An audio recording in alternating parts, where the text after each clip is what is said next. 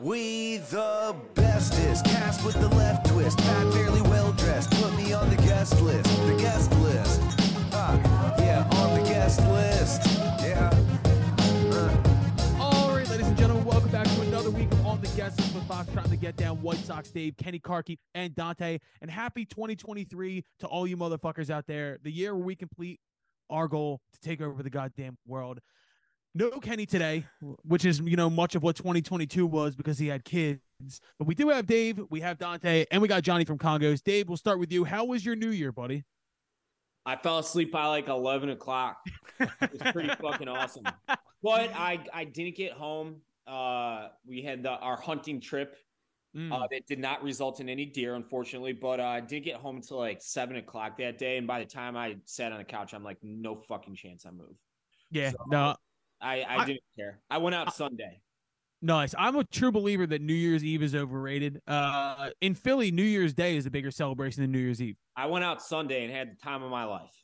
Yeah, I went to the Eagles game on Sunday. Yeah, I didn't give a shit. Yeah, I watched the Bears get destroyed. But it was good. How was your guys' holiday? Ah, good, man. Uh, let's go to Johnny. Johnny, how was your New Year's, buddy? Good, man. My daughter got sick. I got sick. We just fucking like blowing our noses all day long. Went to bed at like eleven forty-five. Like, you know, you're, when you're that close to midnight, you're just like, fuck it, I don't care, I'm tired. Bro, we need we need like a twenty-one year old on this podcast just so we can ask these questions. And he's like, ah, I fucking did cocaine out of a stripper's asshole, dude. It was great. Well, uh, that's a New Year's Day thing, man. Yeah, true, true. Dante, how was your New Year's Eve, buddy? It was great, man. I was at uh, our boy Sammy Adams' wedding down in New Orleans. It was awesome. Was it a was it a shit show? We'll, we'll start with that. It was more tame than I expected, but it was mm. it was a really really fun night. And I've never been to a wedding on New Year's before.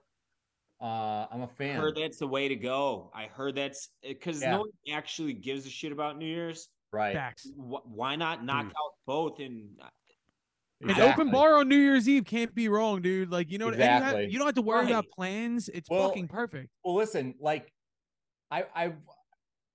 I've never been to a New Year's where I've dressed down, but I've had New Year's parties where people have dressed down, and it it feels weird when you're out and people are dressed up. So I feel like a wedding, you have to dress up. So that's like part one. Part two, if you're going to go out, it's always a letdown at bars, clubs, parties, but weddings are ninety percent of the time really fucking fun. Yep. So, like Dave said, kill two birds with one stone. It was, it was fucking awesome. I'm I'm a fan of it. Yeah, I've heard I've heard that. It's like because everybody, I, I feel like people bitch about weddings, not the wedding itself, more than when the wedding is. It's like, oh, I yeah. got a fucking wedding this weekend. I would have no problem going to a wedding on New Year's, none yeah. whatsoever.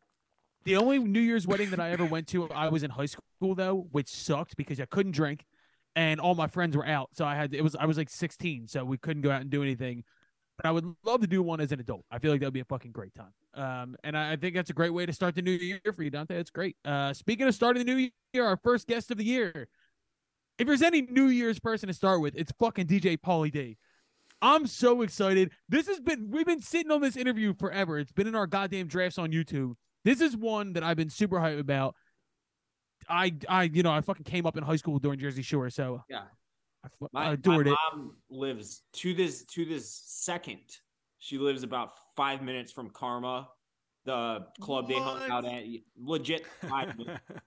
Um, I've I've never been inside that club, but I've driven past it a million times. I've seen the Jersey Shore house, um, so that hits home for me. Pauly D. Me too. My adolescence, um, not just. because of the T V show, but because I have personal connections to it. So I'm very excited for everybody to hear this. Where is that? I didn't I mean, really... know Jersey Shore, but like what, sp- where specifically? Because the Seaside only place I've ever Heights. been on, what's it called? Seaside Heights, New Jersey. It is okay. the armpit of America. The only place I've ever time I've been to the Jersey Shore is Asbury Park. It's yeah. not, not too far. Yeah, you, yeah. you would be an Asbury guy. Dude, yeah. I, I don't where know you can anything wear about jeans it we on went... the beach. We went in January, and it was the, like the coldest fucking blizzard of the year. And I walked the boardwalk. I felt like I was in The Sopranos. You know those yep. surrealistic scenes when he's walking the yep. boardwalk? That was yep. me because I was freezing my ass off. There. But, okay. Well, dude, fucking Pauly D is the man. And Dante, the interview was great. How long have you known Pauly for? Also, Asbury. Hey! Yeah, yeah. I knew, um, I knew someone was gonna bring it up. I've known him. I've known him forever, man. I used to go in high school down to Providence because it was just the just anarchy, no laws, or there were laws, but they just didn't give a fuck. Providence, Rhode Island, pops like that.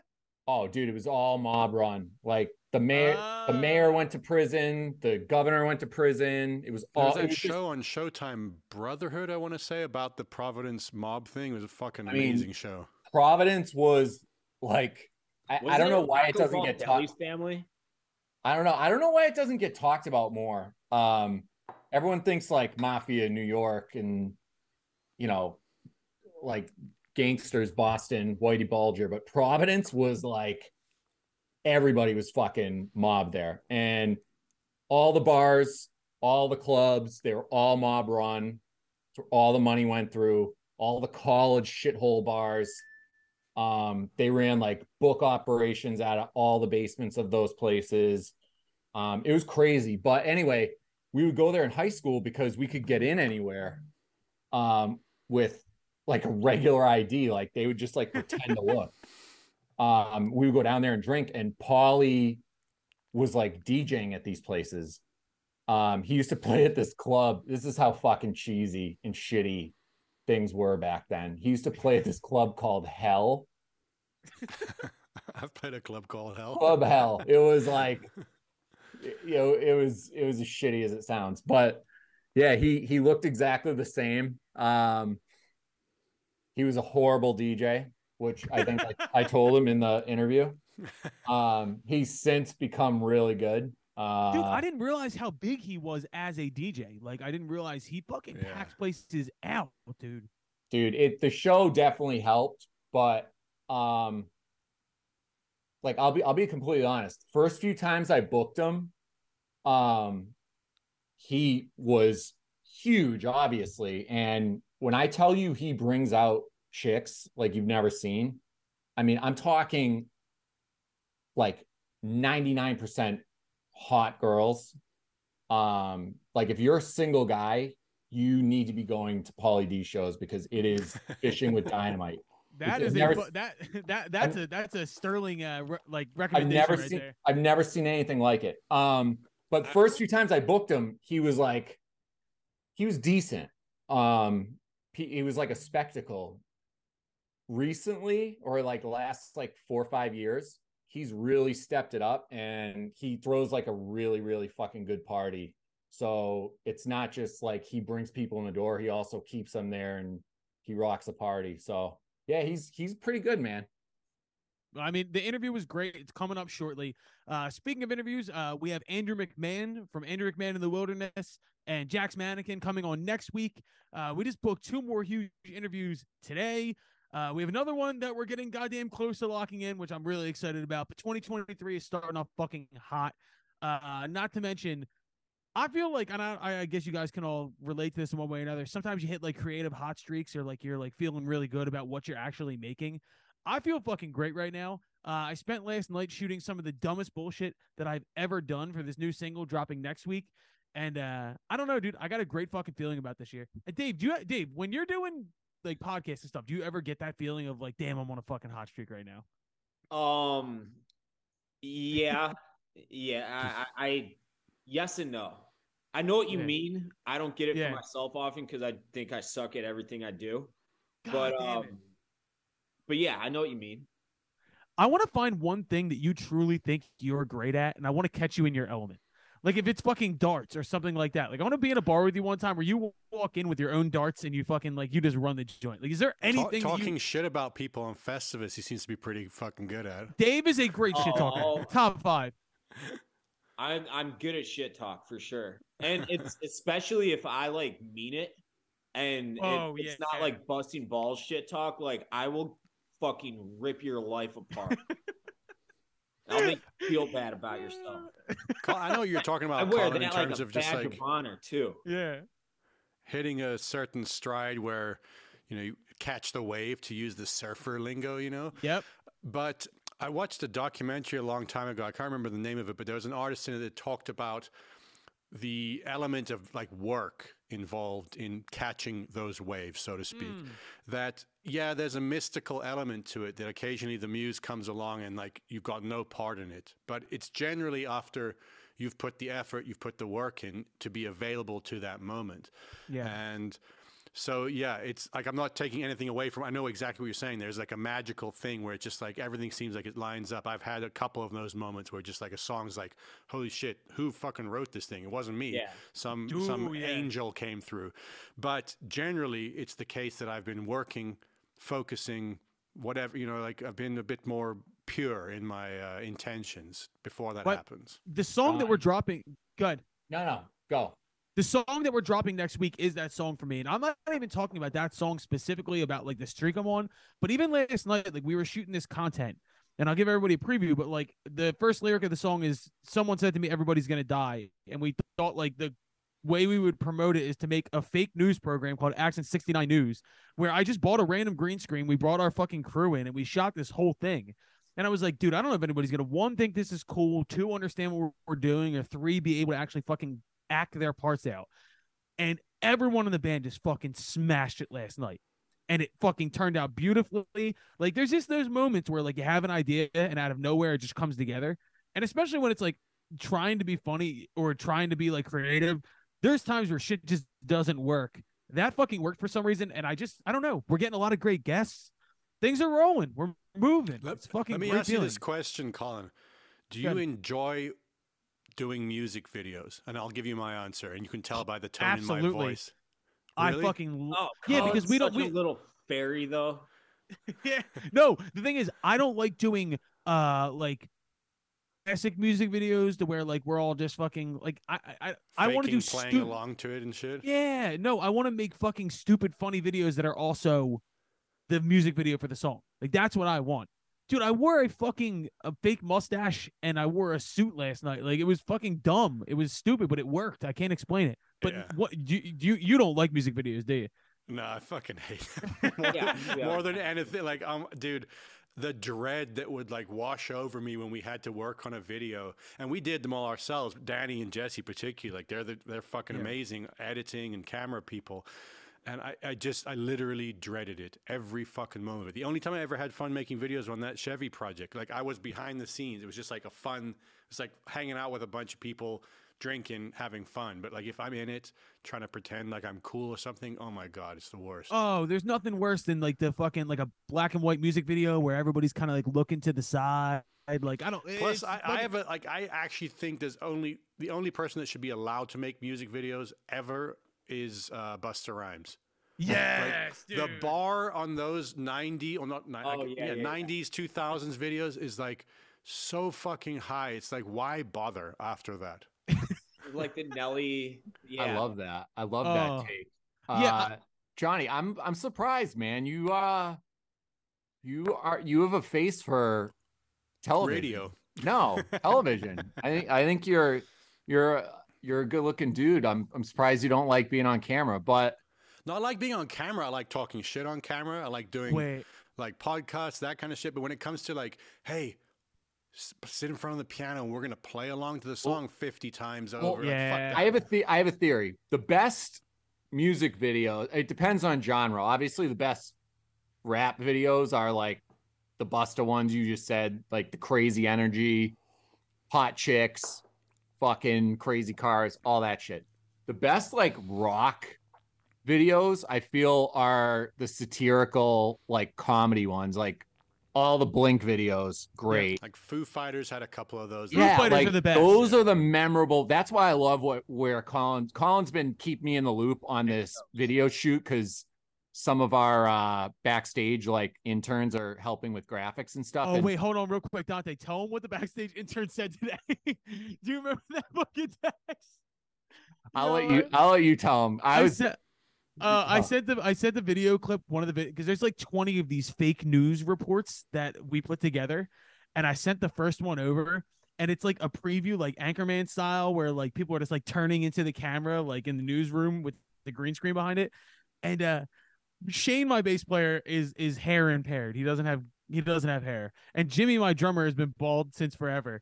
And uh, one of the Barstool backstage interns just texted back and said, "This is dope. Colin, half your band looks like the uncle that touched me." that was Caleb. That was Caleb. We can oh, give them. We can. We can give them names. They're great guys. Cole and Caleb. They're. I fucking... didn't want to flame Caleb because I didn't want. I didn't no, want to be Caleb's, like, no, I was actually. They're, fine. They're both hilarious. There, there's a huge generational gap.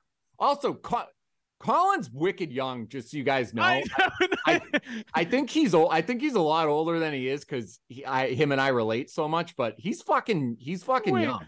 Caleb, Caleb treats me like I'm thirty and Caleb, thirty-four is crazy. Caleb treats me like I'm t- the other day in the group chat, right? We're talking and I, he said something about Skrillex and I was like, yeah, I'm not really into Skrillex. And he goes, yeah, well, Colin, when that came out, you were, you were in grade school in like nineteen sixty-three. And I was like, I was in grade school in two thousand six, you little fucking dweeb. I was like, get the fuck out of here.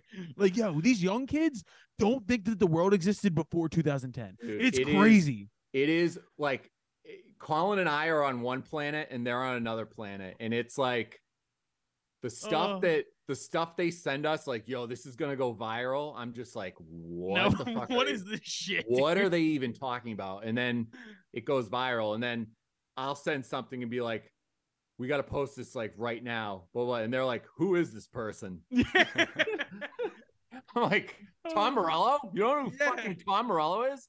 Yeah, there well, is a you know weird. What's funny, like, My my wife actually brought up this point to me. We were in discussion the other day that the distance between people like one hundred fifty years ago used to be based on spatial distance. Like if you lived in France versus living in Chicago, like the cultural difference was gigantic across, you know, whatever that five thousand miles is. Now that space doesn't even exist anymore because everything's on the internet, the generational gap across time has gotten bigger. Because like oh, if yeah. you were thirty or twenty in the nineteen tens or whatever, I feel shit. like that, yeah, it seems right. like, you, th- th- like there were generational divides, but it was like actual generations, like your grandma and like the grandparent, there might be like a significant difference. Nowadays, like if you're fourteen, your memes are like three thousand percent different than a fifteen year old's memes. Crazy. It's so yeah. crazy. Yeah. Dude, and that- this is what I'm talking about. This kind of shit.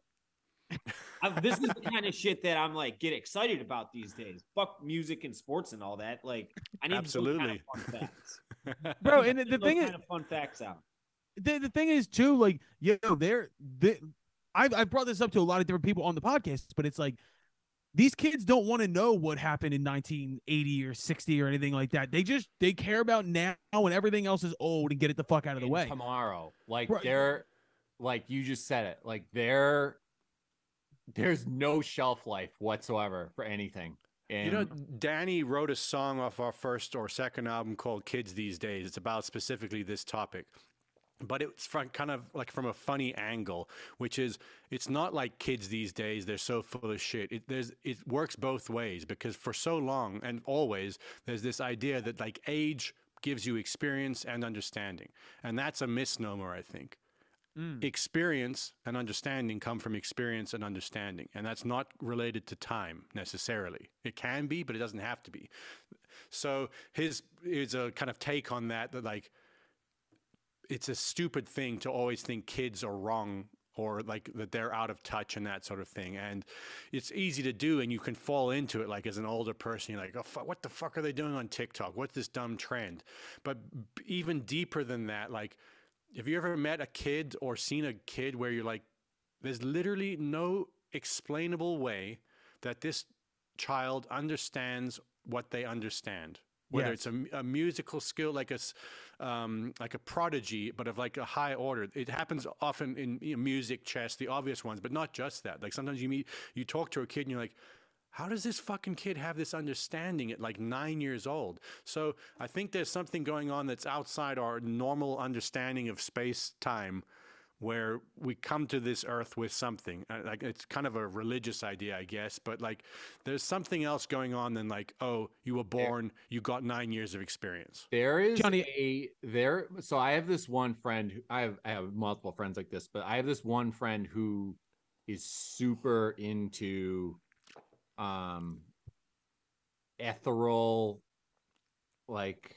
universe, um not Buddhist, not Taoist, but just he has this this really unique view on how everything works, and he believes in reincarnation and um you know, higher power, but it's like the universe. And he believes, he didn't come up with this theory, but he's he's studied it and read it, that when you're born, you're born with all the knowledge in the world, and through your life experiences and studying and reading and going through life, you unlock it.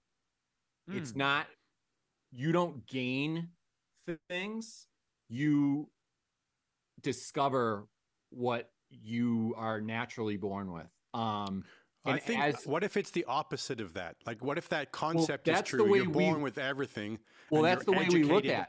Yeah, you're that's, educated out of understanding.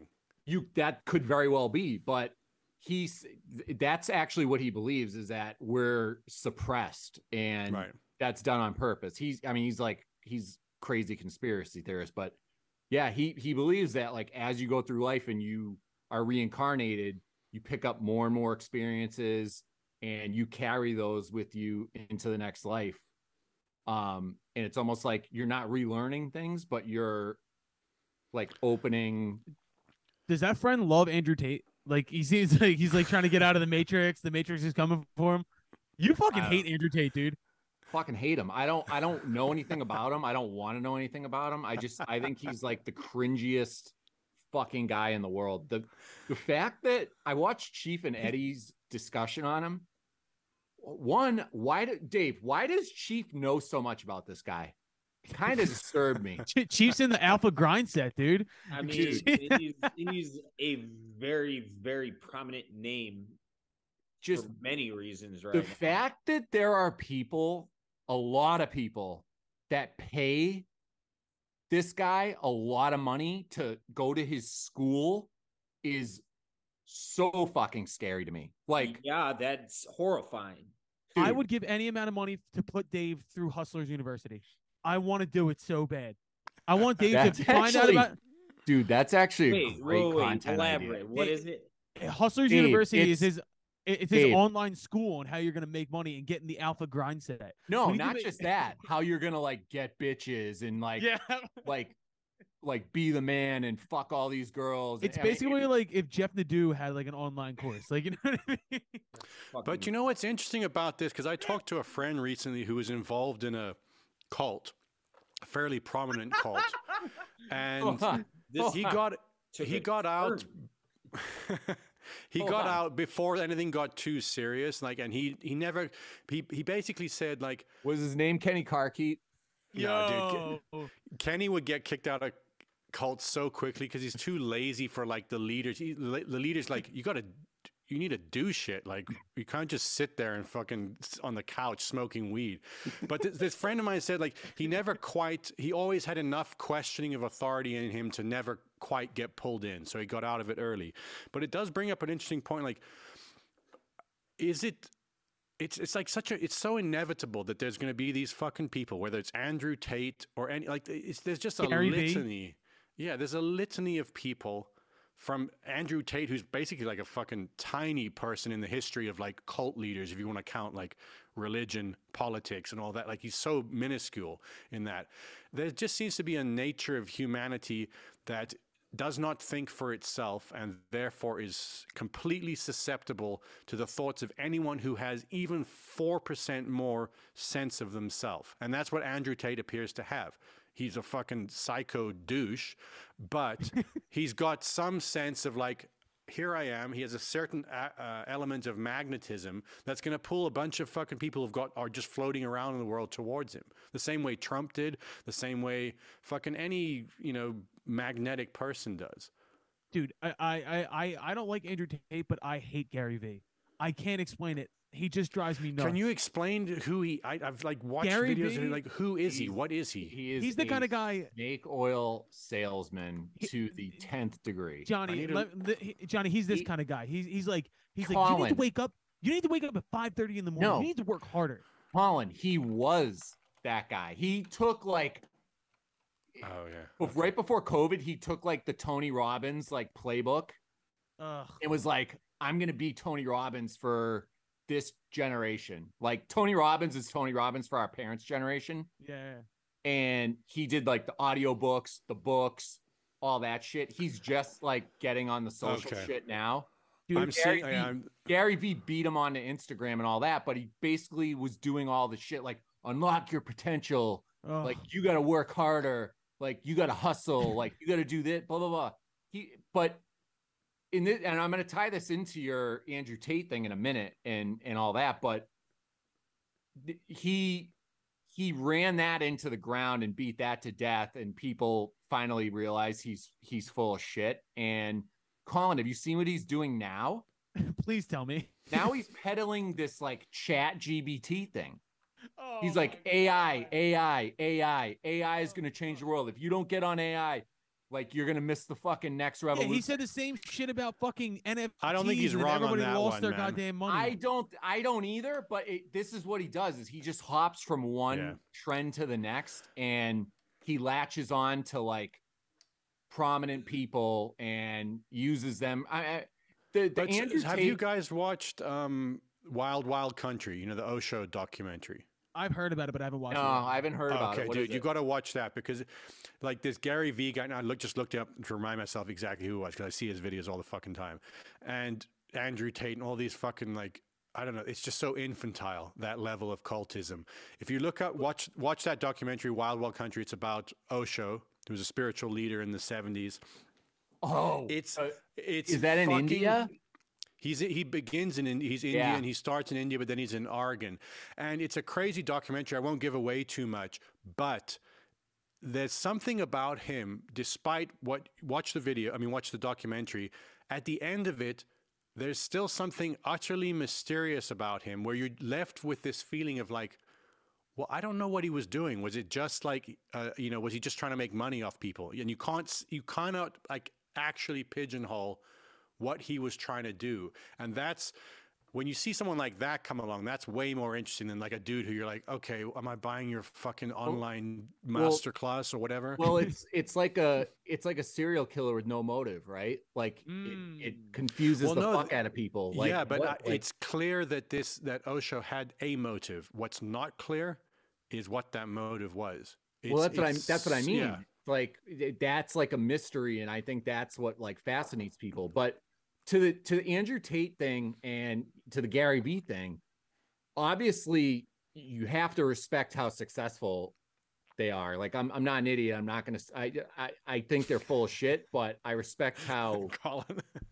no no but li- no no but listen, the thing that I can't understand, maybe you can help, like sure. explain this to me is what what do pe- what attracts people to personalities like them where they come from money, their fathers were successful, and they were essentially born, born on third base. Like, why are people looking up to people like that and saying that's somebody that made it and has it all figured out and that I'm gonna want to emulate and take advice from? Like I, I've I never this. I've never understood that. I've always been like Tony Robbins is as crazy as people think he is. He's somebody that I actually respect and admire. I mean, he was like The Rock, you know, like I down hate, to his last dollar and turned his life around. And I hate all motivational speakers.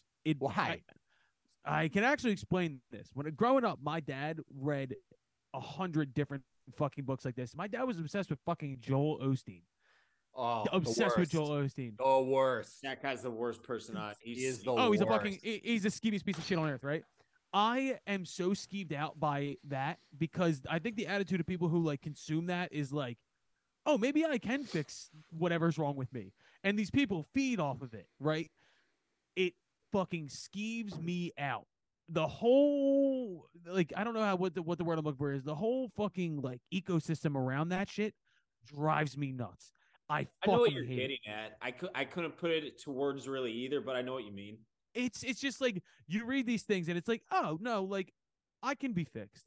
It's like do you need somebody else to tell you that? Like, I don't know. Like, I, I don't believe in like the existential fucking have some guru tell me what to do kind of a thing, which is well, why I always listen, thought that I, I think that kind of skepticism is healthy to have that, because you have to go into everything with a question and with not accepting anything till you verify it for yourself. I think, though, it's important to have a sense that you cannot do everything yourself, that there is something above and beyond you. And I don't even mean like God. Forget well, I believe God. in God. I believe no, no, in God. Yeah, so. well, I understand that. But I'm saying, like, without even getting to that level of discussion, that we are not actually capable, because we're, we're too fragmented as human beings. Like, we have an idea today on Wednesday, whatever the fucking day it is, that I'm going to do this, that, and the other. By the time this podcast ends, I won't have any memory of the person who ha had that idea. So we live as this oscillating collection of like multiple personalities in one. And I think sometimes certain people are able to unify themselves in such a way that they are able to present and uh, a helpful path and actually actually help people to unify themselves beyond what we typically are, which is just like a collection of like random opinions firing off all day long. You know, like you think you're Colin all day long, but watch yourself all day long. Are you actually Colin all day long? Am I actually Johnny all day long? And I who like to is think Johnny? That I'm pretty close. I, well, yeah, me, but, but that's what you, I'm saying. You fuck me up with these, dude, because then I, I sit back and I'm like, who? Wait, who the fuck am I? Well, but yes, but this is at the core of all uh, esoteric teaching, of all deep religious thought even, is that this is the most fundamental question. Who are you? You were born on this earth with nothing in terms of the ideas. You didn't like Bruce Springsteen when you were born. I guarantee that. You don't know and, me. Okay, fine, fine, whatever. You may have been born the Immaculate Conception, but he also liked Bruce Springsteen. But what I'm saying is that you've acquired over your fourteen years of life fifteen you sorry slayed yourself. you you've acquired over this your life a collection of opinions that may or may not actually be what you are. So I think that there are certain people that are beyond this like external personality and collection of opinions that may be of some help to people that are seeking for a, a path towards understanding themselves more. Sometimes, and most of the time, they end up being snake salesmen. I think mm. there are certain people, though, that have been real leaders in a, a spiritual and profound sense. Yeah, I agree with that. Absolutely. I'm not gonna absolutely. Yeah, Johnny, have you met um, or seen or run into Tim Ferriss or McConaughey at all in Austin? In Austin, though, I haven't. I haven't run into anyone. Fucking love McConaughey, I, I'm dude. I'm a hermit in my studio. He's the man. So back to to tie this all together, what Johnny was talking about earlier about, you know, hard work and kind of setting yourself up for success for when that break comes. Um, I just, it's so funny because um, I was in the gym yesterday and I. I put on my podcast and I love Tim Ferriss's podcast, but I'm so fucking far behind on them because he pumps them out like once a week. And I listen to ours. I listen to a few other ones. And I realized I never listened to the one from twenty twenty he did with McConaughey. And I was like, fuck, how did I miss this? So I put it on and it's in fucking incredible. If, if you guys like have an hour to burn and you want to be blown the fuck away, put it on. McConaughey is so fucking smart. It's like, oh, yeah. I love that, man. It, dude, it, I, I mean, he's probably gonna be the next governor of my great country of Texas. Bro, here. He, I mean, good he for would, you. He would honestly be great. Like he, the stories he tells, the way he tells them, first off, he's an unbelievable storyteller. Did you read um, his book? Well, that's what he was promoting. Dude, um, it's a great book. I loved it. So he was talking about it, talking about what inspired him to write it, talking about like how his dad raised him and his dad passed away at a young age. And, you know, he grew up like almost immediately and just his whole outlook on life and the values his dad instilled in him and, you know, hard work. His dad was just basically like super supportive, but at the same time, really firm. Like McConaughey told him, he was like, one day I decided I didn't want to do school anymore. I wanted to be an actor. And I went to my parents and told them, and my dad was like, just don't half-ass it. And he's like, that's been my mantra ever since. Like, I've always just done fucking above and beyond everything. And he talked about going to acting school and how he just basically did the opposite of what everybody else was doing. He was like, I was in these acting classes with all these like goth student, like acting students, like, you know, the type. Oh yeah. And he's like, I was long hair, sunglasses, beach shirts, flip flops.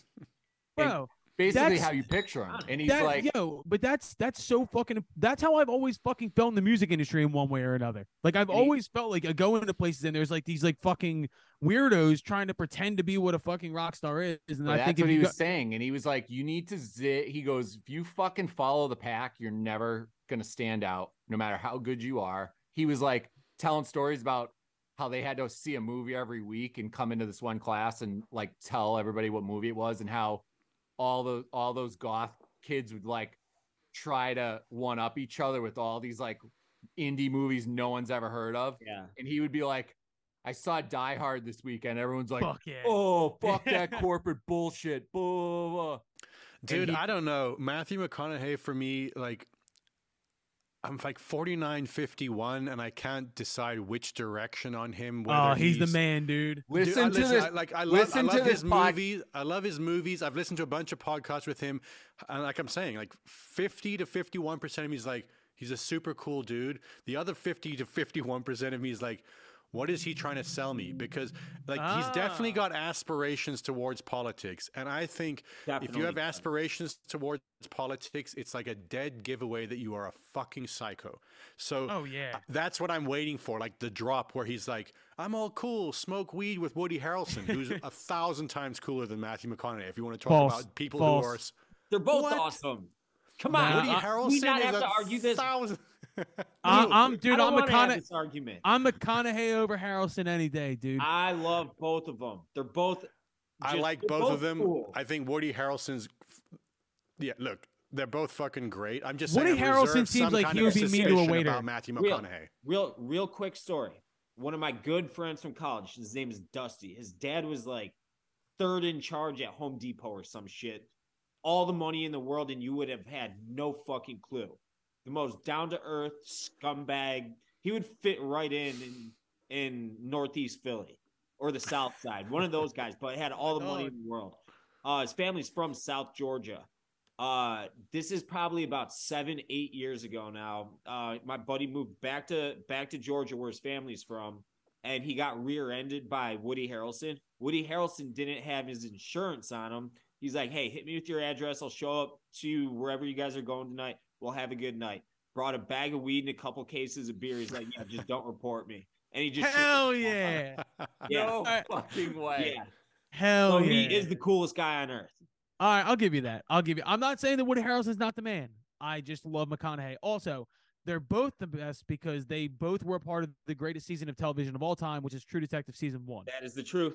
That Did is I ever tell you though, that is that is a very fair skepticism. Of because he's definitely gunning for politics. Oh yeah, yeah. That's but, what I'm saying. Like I like him. I've liked. I've loved a lot of his movies, but I'm I'm holding back some skepticism about him.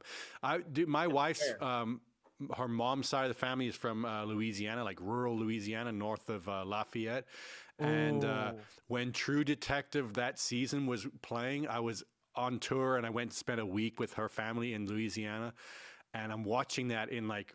One of their houses out, out in the swamps, dude. It freaked me the fuck out. I dude, like, I'd be, I'd be the looking for these yellow king everywhere. I fucking love going to that part of the country, but at the same time, I was like, this is too much. I can't watch this fucking show out here in the swamps. Oh, dude, uh, they're doing like satanic rituals in the shed behind your neighbor. It just looks creepy, man. Those swamps, like they're simultaneously beautiful and then also like. This is evil. I don't know why, but it just feels fucking evil. Dude, it's like Santeria and, and yep. like Creole, Cajun, like yeah, yeah. voodoo doll shit down there. That's definitely creepy. Facts. Uh, all right, dude, we're going to get into music. I promise we will get into music after the Pauly D interview, but that was fucking existential. And that was awesome. Uh, let's do the Pauly D interview, catch up on a couple of things, and then we'll go and on list off the list and get the fuck out of here. So this is our interview with the fucking man, D J Pauly D. How you feeling? You feel all right? All right. Three, two, one. Barstool Backstage, episode five. We are here with the one and only Pauly D, D J Pauly D. Yeah, buddy. I like that. One of my guys, one of Barstool's favorite people in the world. This isn't even like music-wise, just generally. Appreciate that. I mean, New England guy. Yeah, right? Of course. Yep. Knew about the site before it was anything. Yeah. Remember back in the day, uh, we did some blackout shows right around the corner at the Roxy. You were over at uh, Royale. That was the spot. I was trying. I was yeah. trying to remember. And before now we do the Grand and, and Memoir. And all ah, that a little, little, little bit of an update. That was right? back in the day. We go so far back because I used to roll down to Providence in high school when you were playing at Hell. No way. So this guy. Way back, way back. Tell people about. I, I'll let you do the do the honors. Tell people about what Club Hell was like in Providence. Well, right? it was it was a vibe. I'm telling you, we had that place. We had that place lit. Like it was like an underground type. Of, Rhode Island had nightlife though. It, it was dope. It was really dope. Way better than Massachusetts. Yeah, and it's funny. Massachusetts guys just come to Rhode Island. We used to go to Massachusetts back and forth, but Rhode Island had the nightlife. We had. It was lit. You could be sixteen years old and get into these places yeah. down there. I mean, how old? You were was, like, what, eighteen poppin'. playing I was there? Like eighteen playing there. It was popping, popping, popping. All right, so that was that your first, like, D J gig, D J gig? Wasn't my first. Uh, well, that's that was my first D J scene. Like, I was doing um, Frederick Hill. I was doing all, all the clubs over there in Providence, and those are the ones I got in. And um, hold on. What clubs on Federal Hill? I was doing Renaissance. That's what it was called, and it was... That was the first club I ever D J'd at. I was eighteen years old. And we had it so popping on like a Wednesday night. And that's when everybody was like, wow, if this kid gets it popping on a Wednesday, let's bring him on a Friday and a Thursday. And then that's how I built up DJing like five, six nights a week in Providence. That was doing Ultra. We did Hell. We did all those. Then I made my way over to Boston. That's like not easy to do. Yeah. Seriously, this is before social media. This is before social media, before television, before it all. So how Bef were you? Before reality. How were you doing five nights a week, like bringing this many people out? And and that, and that was... That was the easy part. The hard part was waking up in the morning to do the sales meeting at the car dealership at Metro. Whoa, whoa, whoa. Wait, wait, wait. So you had a day job, too? I had a day job. I was selling cars. I was used car manager at Metro. And I had to be up for seven thirty, leaving the club at two A M to conduct a sales meeting. It was no joke. Hold on, hold yeah, on, hold on. I'm a hard worker, man. Wait, so you're how, you're how old? Is right now, I'm forty-one. No, no. Back when you're doing this, like all the way till I was like twenty-seven at that point. So you're you're selling cars during the day, and then you're playing till two in the morning at night, five nights a week. Yep. Like, holy shit, man. Yep. Born for this. That's that was my training for all this. Okay. So then, how did? What was like the obviously the T V show, but mm-hmm. where like right before that all took off, like where were you at career wise? So career-wise, I was getting my E M T because I wanted to become a firefighter. So I got my E M T, and then I was about to take the firefighter test, but then I got called for television. I was like, let me just take a break real quick and just go on some T V just to do some, like, I didn't even know what it was, some, like, real-world type thing. I didn't really know, some Guido television show.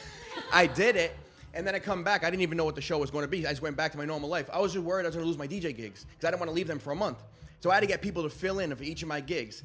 Came back, I still had them. All right, who filled in? Oh, I had um, Vinny Vibe. Yes, he's gonna he's gonna freak out that you just dropped his name. Yeah, that I had like my cousin and, and, and a bunch of other people to fill in for me, and they did. And they'll, they'll tell you the story because they didn't even know. They're like, "Oh, this kid's gonna leave the T V." Yeah, okay, whatever. Like they didn't even really believe me until I actually left.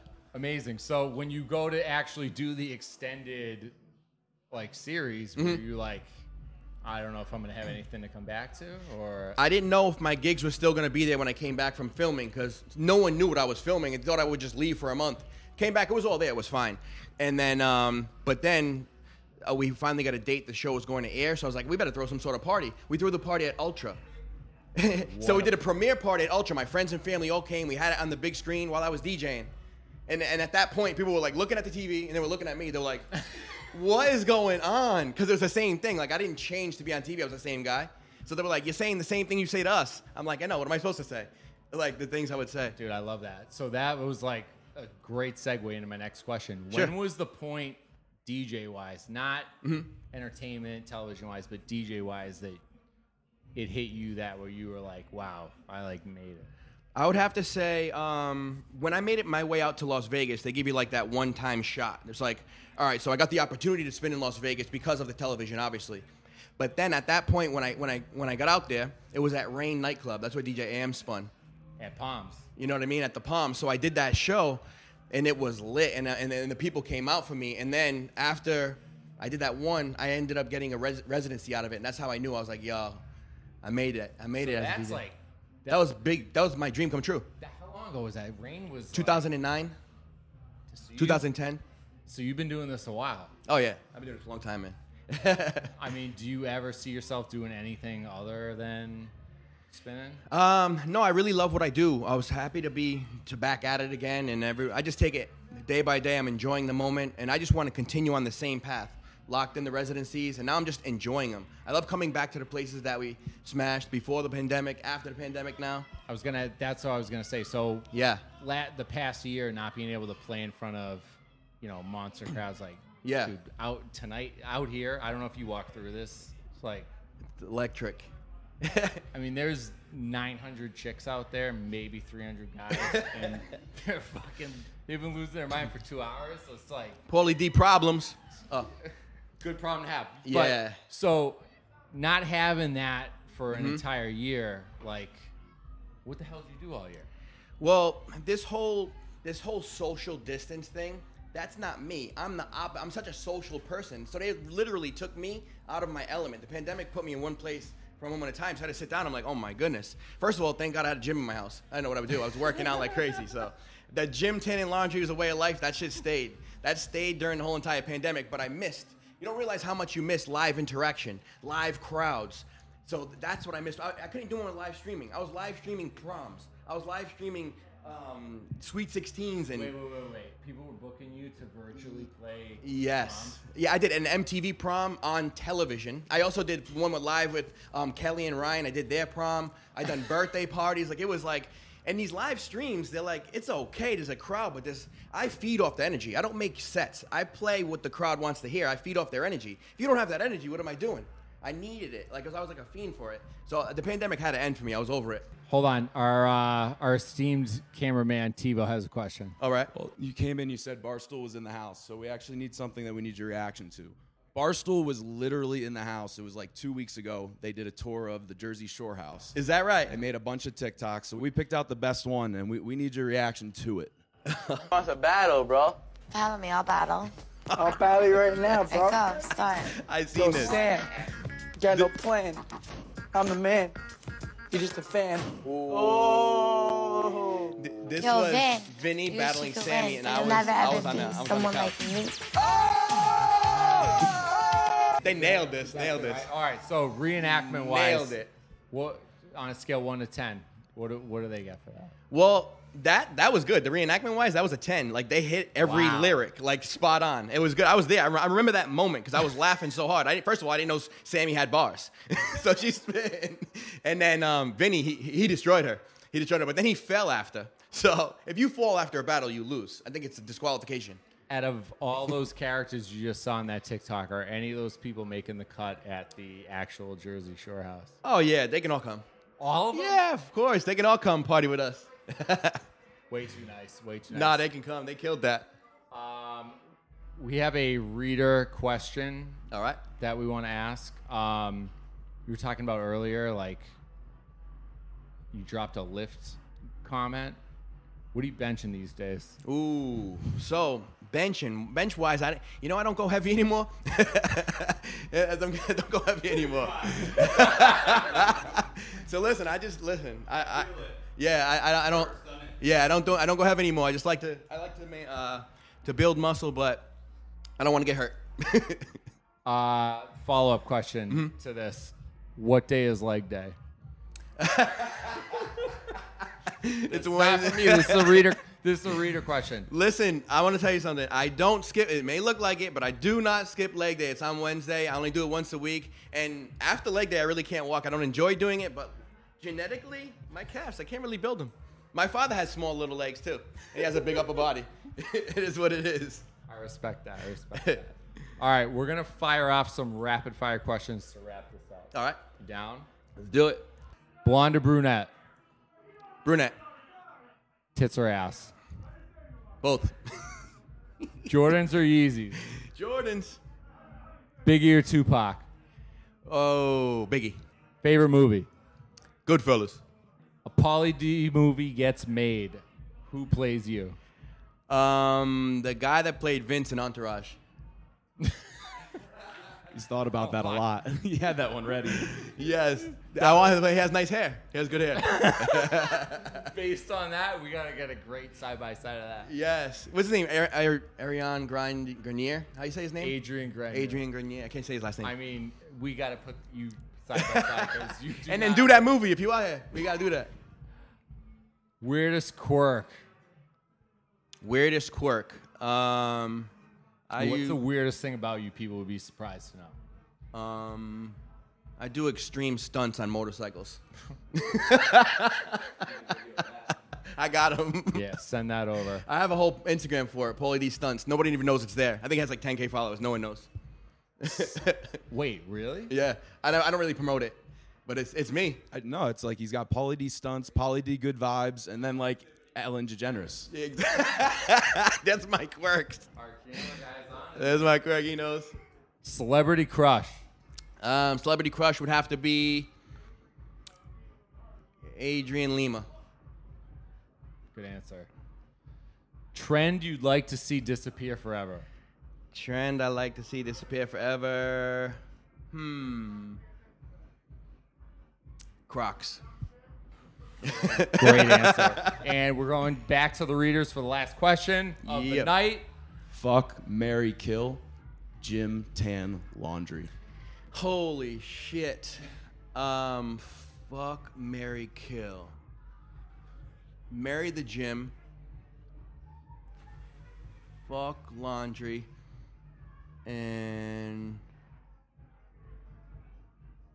I guess... Kill tan? Damn, that's tough. that's a tough. That was a hard one. You got me. You got me. Pauly, love you. Oh, hold on. Hold on, hold on, hold on. Just getting this in right now, really quick. Um, big fan of The Dozen or not? Yeah, I mean, I watch it from time to time. I have a little bit of a bone to pick with you. All right. There was a Power ten ranking posted a few weeks ago. Yeah. And... I mean, man, you have my team like number eight. We came within like three questions of winning the championship last year. I'm like, how? I didn't have the control. I didn't have the control over that. So this is what, this is what I heard. I came in like all fired up for this interview. Like, man, I'm finally gonna ask him what's with the disrespect. And then you know who Eddie is? Mm. My boy Eddie from yeah. Chicago. He told me as I'm walking out the door of the office yesterday, he goes, I think that was like a spoof. Yeah, it was a spoof. I didn't have anything to do with that, but I did see it. I'm like, wait, I didn't make these picks, but it was cool. Wait, but you caught, like, you you follow this shit, right? Yeah, I watch it. So mm-hmm. Jeff, who hosts it, is, like, yeah. your biggest fan ever. Is that right? Dude, oh, shout was, out to Jeff, my guy. He was guy. supposed to be here tonight. We were going to bring him out, surprise you. Oh, damn. He couldn't make it. He was heartbroken, but he's he's the man. And oh, that's what's up. Shout out to so my guy. He's so happy that you're, like, such a fan of the show. Yeah, so, no doubt. Even though... You're not a Misfits guy. Still love you, man. My man, appreciate you. Dude, thank you so much for no, doing thank this. You, of course. All right, that was our interview with D J Pauly D. Go check him out while he's on tour. I'm pretty sure there's another season of Jersey Shore Family Vacation coming out because they're never going to stop making those as it is.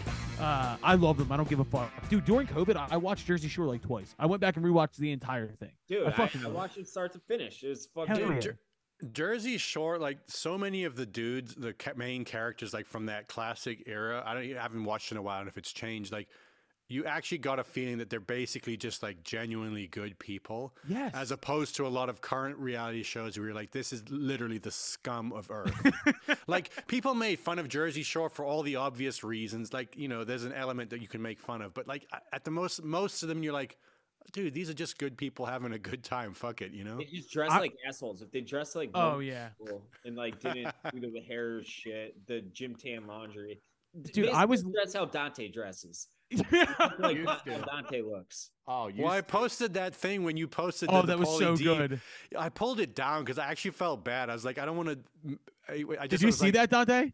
No, what was it? Oh, I posted the thing. It was it was like the clips of Pauly D, and I said, "Yo, we got fucking Pauly D coming on." And then uh, Johnny commented and said, "I thought Dante was a regular co-host." No, you should have left it. That's pretty good. I don't know, man. I felt bad about it because I went with like all you people, and by you people I mean D Js. Italians, are all the same. Italians. no, no, D Js. All Italians look the same. Dude, there's pictures out there. I gotta I gotta try to fucking find them because they're. You had a, did you have actual, a blowout? They're actual pictures. No blowout, but I had a fucking chin strap. I had a fucking, I had a zero fade. Um, yeah, yeah. I looked Puerto Rican for a long Dude, time. Oh wait, so the, when when that when the show was on season two, uh, or they were they were shooting something. They I was living in Wildwood, New Jersey at this point. Like it was our senior summer. So and scummy, so scummy. Fuck you. That is my ancestral fucking vacation ground. So th there was like three ancestral, ancestral. In incest incestual yeah, whatever fuck you guys. So every week, because there was like three hundred kids from my high school living in Wildwood, New Jersey for our senior summer. It's what we did every year. Yeah. And uh we would throw Jersey Shore parties where fucking people would dress up like fucking douchebags from Jersey Shore and fucking drink and watch. We would do that in my fucking twenty-five hundred liberal personal liberal arts school in like a bougie ass Chicago suburb. Oh, wait, wait, wait. So what I was going to say, though, was I found pictures of it recently, right? Oh, God. And. Oh, God damn. How bad.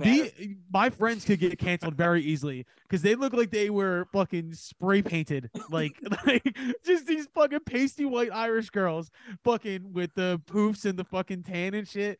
And uh, I remember like walking around being like, "This is wrong, this is wrong." Oh man! But Colin, I let me ask you real quick: Where is Cherry Hill in relation to where you are? Because on a day off, like you go play Philly, and yeah. like when you got a bus, there's nowhere to park That's a bus right. in Philly. It's Cherry Hill is directly over the the bridge. So no, it's, I mean, it's, where like where is that in in relation to where you like when you keep saying Northeast Philadelphia? I have no context of what that directly means. Over the bridge. There okay. is a like you can go from Cherry Hill to Northeast Philadelphia in five minutes. Okay, like it's to, like Cherry Hill is literally the bottom of a bridge, and when you get dumped off on the other side, you're in like Mayfair, you're in Tacony, okay. you're in Northeast Philadelphia. So a lot of my friends like from college who I met that hung out with the Northeast Philly kids were Cherry Hill kids because they used like fucking commingled and shit like that. That's that's kind of where that's my neck of the woods. Dude, um, uh, we played uh, Made in America Festival in Philly back in twenty fifteen or something like, and we were in Cherry Hill the night before at some whatever motel or hotel with the bus. Random ass fucking place to yeah. stay like before Philly. And then a hippie lady and her husband, like in their sixties, were at the at the bar at the hotel. Gave us. Did you guys joint. bang them? Did you guys bang them? No, no, no, no. no. All right. Checking. That would be a kind of a funny, weird, cool story. This was just a terrifying story for me. They gave us a joint, and I don't know where they got it from, like Timothy Leary or something, because it felt like it was oh. laced with acid. I took one hit, and I'm a lightweight. I'm not pretending like I like fucking Kenny. I was so high that the next day at my set, my computers were on stage. It was so fucking hot that day. They kind of like shit the bed, but I was still high. So you know that paranoid? Oh, you don't know that paranoid. You don't never still never smoked weed, right? I've I've drank a ton of caffeine at the same time though. I know okay, the the fine. Close enough. Whatever that paranoid feeling I got, I was on stage with whatever five ten thousand people. My computer stopped working. Our entire set fell apart, and I'm still like hungover, high, paranoid as fuck. I'm like going, oh my god, I just killed our entire career. This is our big moment to play Made in America Festival. Jesus Christ. All from one hit on a fucking hippie joint. It was weird, man. Jesus Christ. I actually live like five minutes from where Made in America is. I live right behind the Art Museum in Philadelphia, basically. Okay. Uh, which is, by the way, Made in America is a great festival. It's a shame they don't do bands anymore. It's only a hip-hop festival at this point. It was almost because, that way when, isn't it? It's a, like Jay-Z's very much involved, it's Rock right? Nation, but I mean, like okay. they it, the first couple of years they had John Mayer headline. The uh, next year they had Pearl Jam headline. Uh, I think they, it was me that killed all the rock band. They're like, yo! we can't have this. We can't have rock bands anymore if they're gonna do this kind of shit. Uh, yeah, that one guy just fucking cried on stage because his computer stopped working. Um, speaking of festivals, uh, real quick, uh, all the festivals are about to announce their lineups. Uh, Bonnaroo's coming out. Uh, Coachella's dropping their lineup as well. Um, but one of those giant headline festival bands uh, that we talked about earlier in the podcast just put out a statement the other day, and it was the Foo Fighters. The Foo Fighters released a statement that they are, in fact, going to continue as a band. Um, and I know we had speculated on that uh, last year when everything happened with Taylor Hawkins. Uh, I, for one, am happy that they're going to continue, and I don't know who's going to wind up drumming for them. Uh, but I know Robbie Fox wrote a really great blog on Barstool about who he thinks is going to be the drummer, and Chad Smith was one of the choices. And I do, I just have this weird feeling it's either going to be Chad Smith, Josh Homme, or Josh Freese. I think it's going to be one of the three of them that are going to go out with the Foo yeah. Fighters. But why uh, would why would Chad Smith? Yeah, leave, leave the Chili Peppers. Won't leave. It's going to be uh, Josh Homme, right? I I would assume it would be Josh Homme or Josh Freese, who also drums for Queens of the Stone Age. I think it would have to be somebody in that.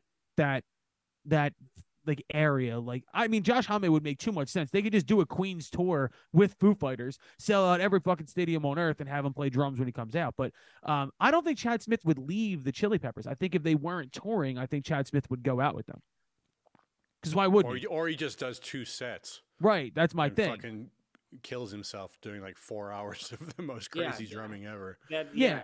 How, I, I don't. I definitely don't think it would be. That? Physically, he's old as shit now. He's like almost seventy, probably. That'd be rough, man. Even for like a young drummer, that's rough. Yeah, yeah, that's true. I didn't think about that, but we saw. I, I watched Foo Fighters from backstage at uh, Firefly Festival in Delaware mm-hmm. once, and that was it was like the first big festival we played. We played the same stage as them like six hours earlier, and that was a fucking masterclass in how to rock star. Like yep. watching them from backstage, like holy fuck, dude. Just the energy from like minute one was just like at a thousand percent. It was awesome. I will say too, and this is just a follow up on the Foo Fighters thing, but Grohl is my number one that I want this year on this podcast. That's who I want. I want Dave Grohl, and we'll get him. I why we we can. I I truly believe that. Like I I think that we could get Dave Grohl. Like I have okay. a couple for twenty twenty-three that I really do want, and Grohl is number one on my list. I do want Lil Wayne. I think it would be a lot of fun. Like I think yeah. I I want to I want to fucking cap that off. I want Wayne. Um, you but get Gro- T-Pain because I'm trying to get I through to T-Pain. I love T-Pain. You know we did a track with him. You did what? Yeah, yeah. We, you talked about it before. We've talked I, about it before. I know the... I'm still fucking waiting for it to come out. Like every oh, time yeah, I see yeah, him yeah, releasing yeah, something, I'm right. like, I forgot about you're that. Right, Please, right. T-Pain, just put this fucking track out. No, I want to, T-Pain would be fucking incredible. I would love T-Pain. He just had Oliver Tree on his podcast. I saw it was it. fucking yeah, funny yeah. as shit, dude. Have you ever seen him? Uh, he had Hannibal Buress on his podcast, and no, Hannibal Buress, he had an N P C in front of him, and he and he like made a song that was supposed to be like the like O G rap shit. Like it, it, it's. I'll send you the clip. It's really fucking funny. But uh, Dave, do you have anybody who you really want on the podcast this year? Honestly, I, I wouldn't want John Mayer. Oh, you wouldn't want John Mayer? I don't think so. Really? I mean, obviously, yes, yes. That's like you. No, he's gonna give you a long speech that. about some fucking how he's like Ooh. really sweet to girls and also. He was like, just on Call Her Daddy. Yeah, no. Yeah, I, I feel like he would seduce me. Like I I would, I would be kind of worried about that. I, I would. Who, who's? The, I actually D M'd Mark Mark Knopfler a while back. What? Dire Straits. Yeah, I don't know why. Um, I'm like, dude, if you get him on, I'm flying out to wherever the fuck you do that interview. I would fucking like, he's love a that. Fucking hero of mine. Oh, he's the I've... best. Um, I mean, Grohl. Like, I do, I do. I, mean, I would love Susan Tedeschi in March. Uh, oh, I, I got oh, is... such a crush on her. Is that official? We're gonna do that? Yeah, yeah. Oh, yeah. They they reached out to me. Oh, so when they come to like Chicago? Yeah, because they so last year they played in January, about a year ago. And um, Susan, on the first night, she she slipped on stage or something and tore her A C L. So oh. they were here five straight. Yeah, she tore her knee up. So they were here five straight nights, and she played guitar and sang and everything. She kept going, but she just did it in a knee brace sitting down. So we were like kind of joking about that. They're here in March this year, and uh, yeah, we're gonna do a little sit down with them. I, oh, I yeah. fucking can't wait for that. Dude, the fucking list we have for twenty twenty-three. I mean, is Derek nuts. Trucks has got Allman Brothers blood.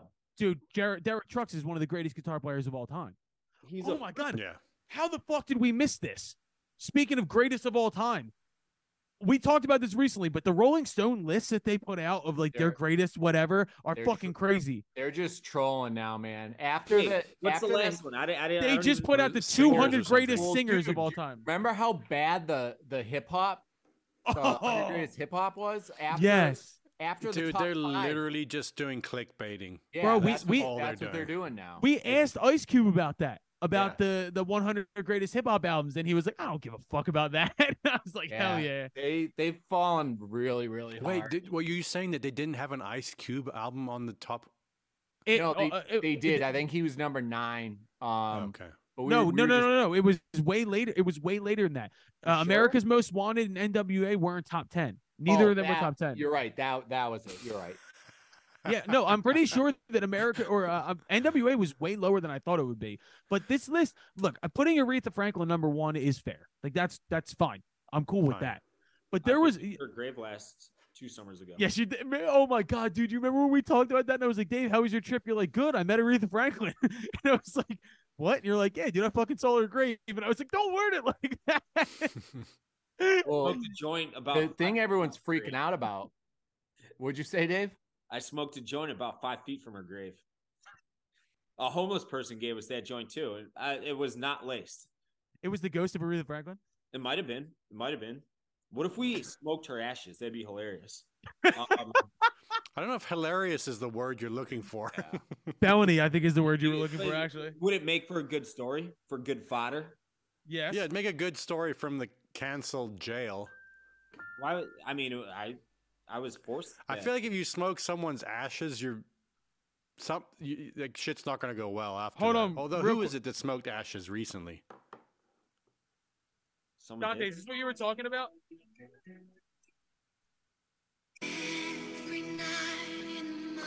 Yeah. So the thing everyone's freaking out about is they just didn't put Celine Dion on the list at all anywhere.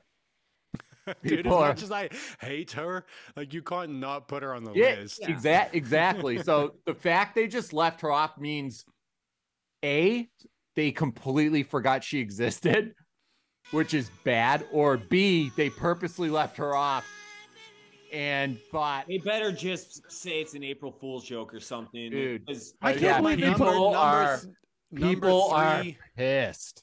Number three, top music publications. Number one, BuzzFeed. Number two, C N N, and put fucking Rolling Stone, and like who fucking cares anymore? Like to the fall from grace of like one of the most iconic music magazine publications of all time to like Bro. a fucking they, trolling they fucking clickbait site. When they tried to humanize the Boston fucking marathon terrorist. Yeah, yeah, that was fucked. Dude, you know we yo, we should start a rumor on social media that's completely unfounded and just be just every just every once in a while just tweet out and be like, I can't believe Rolling Stone put R. Kelly at number three on the greatest vocalist of all time. And just have nothing to back it up. Just be like, damn, they really put R. Kelly at number three and didn't put Celine Dion on the list. You, and just No no no no. You should you should Photoshop like an actual cover. Oh my God. That would be fucking incredible. And we can use that as like promotion for this. And that's a great idea. Everything. So what even... was the list? Like Rolling Stone top singers. Number right? one was Chuck Berry. Number two was R. Kelly. Uh, number three was, who's another really bad person? Uh, Chuck Berry's a bad person. You don't know the story about Chuck Berry? I don't think I so. I don't either. Uh, why would I Google that? Tell us. Yeah. Uh, uh, it, it I'll happened. just say... You know, one of his really big songs is called Little Sweet sixteen. Oh, no. It's Stop something that. up that alley. You might want to do oh. some research on that one. Shit. Uh, I don't mean to besmirch the man. Oh, here we go. Number. They song. put Stevie Wonder at nine. Fucking what the fuck? Just they don't put, put Stevie him on. Wonder below Marvin Gaye. Where, where's I mean, North? That's a good argument. Let's get down to brass. No, it's not a good argument. I love fucking Marvin Gaye, but Stevie Wonder is higher than Marvin Gaye. End of case. Well, who's more? It, it, once again, are these? What are, is the argument on this list? Like, who's more important versus who's better skill-wise? On any argument, Stevie Wonder is higher than Marvin Gaye, and I'm not saying that to shit on Marvin Gaye. I think Marvin Gaye is a fucking genius. I'm just saying Absolutely. Stevie Wonder is higher. Stevie Wonder is probably the most important musician in American history, other than Ray Charles. No, even more than Ray Charles, I would say. Mm, well, I don't know. I, okay. Look, fine, fine. That's a, that's like a legitimate battle. And it's not because they're both blind. It's just the fact that they're both very important to American music. Well, I think it actually is because they're blind. Because I think there's something about the fact that they're missing a sense, that they are hearing stuff. It's heightened to a point where we cannot even understand the genius of how they're hearing things. I've said this before on this podcast, but Ray Charles is the most important person in my eyes because he was the first player. You can watch Ray and, and get a sense of what happened, but he was blending gospel and soul and country, and he was doing things that nobody else had ever done before. Ray Charles paved the way for fucking everybody. Yeah, let, let, you're pre- I'm not. I'm not arguing. You're preaching to the choir. I fucking love Ray Charles. I'm just saying Stevie Wonder below Marvin Gaye is that's not acceptable. It could be. You could just flip him one. I'm not saying Marvin Gaye should be like. Not on the list, but it's like Stevie Wonder's going to be higher. And they're both below R. Kelly, which is fucking crazy. It's nuts. I can't fucking well, honestly Stevie Wonder's that. Below fucking Otis Redding and Bob Dylan. Again, uh, I love Bob both Dylan of them. Should not be on that. Bob Dylan should be way lower. Otis Redding, keep no, no, where Bob it is. Dylan's top fifteen, at least. I Listen, Bob Dylan, n- number one or number two songwriter of all time? Singer? Yeah, that's... Uh, lower.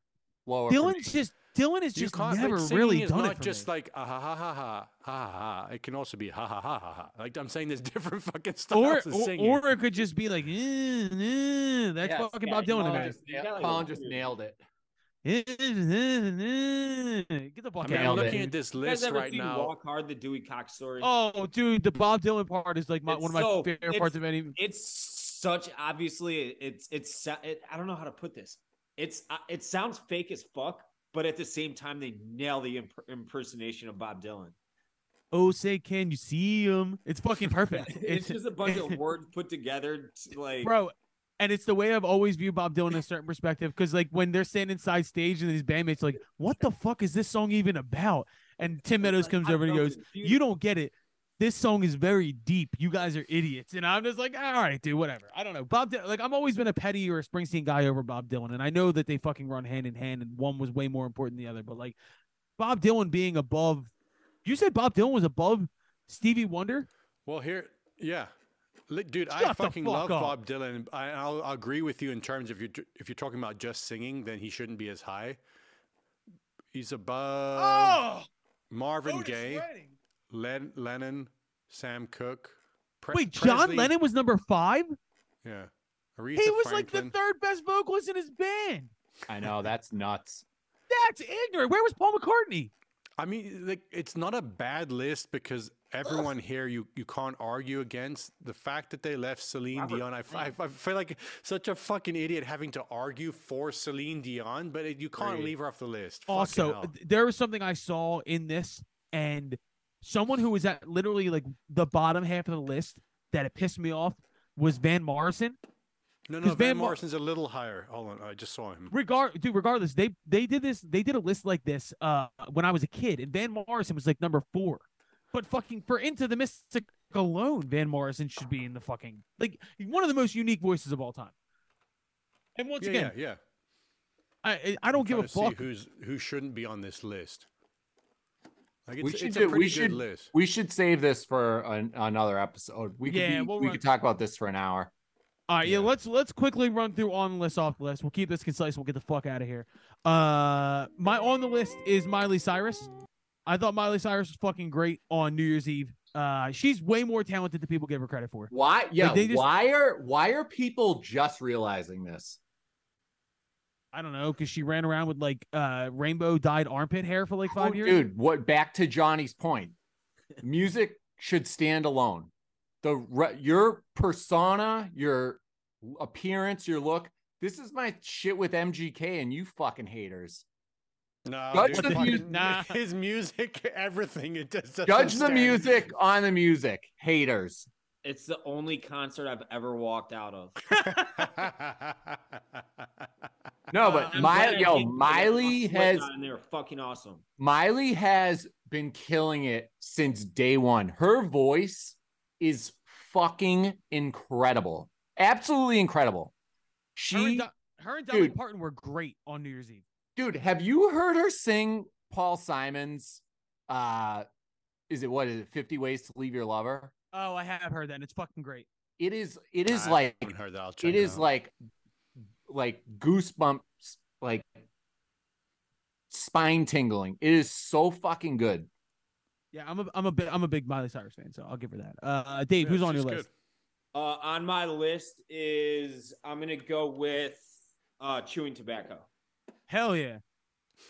Any explanation, or you just fucking love it? I just really fucking like it. Tobacco all right, Dante. Is an underrated drug. Like all these, I, I, listen, don't quote me on this, and don't take away my health insurance. But been fought over tobacco. Not over tobacco. They've been fought over cigarettes. They've got like six thousand shitty chemicals in them. If you cut a fucking tobacco plant down, roll it up, or dry it and smoke it occasionally, fuck off. That's fine.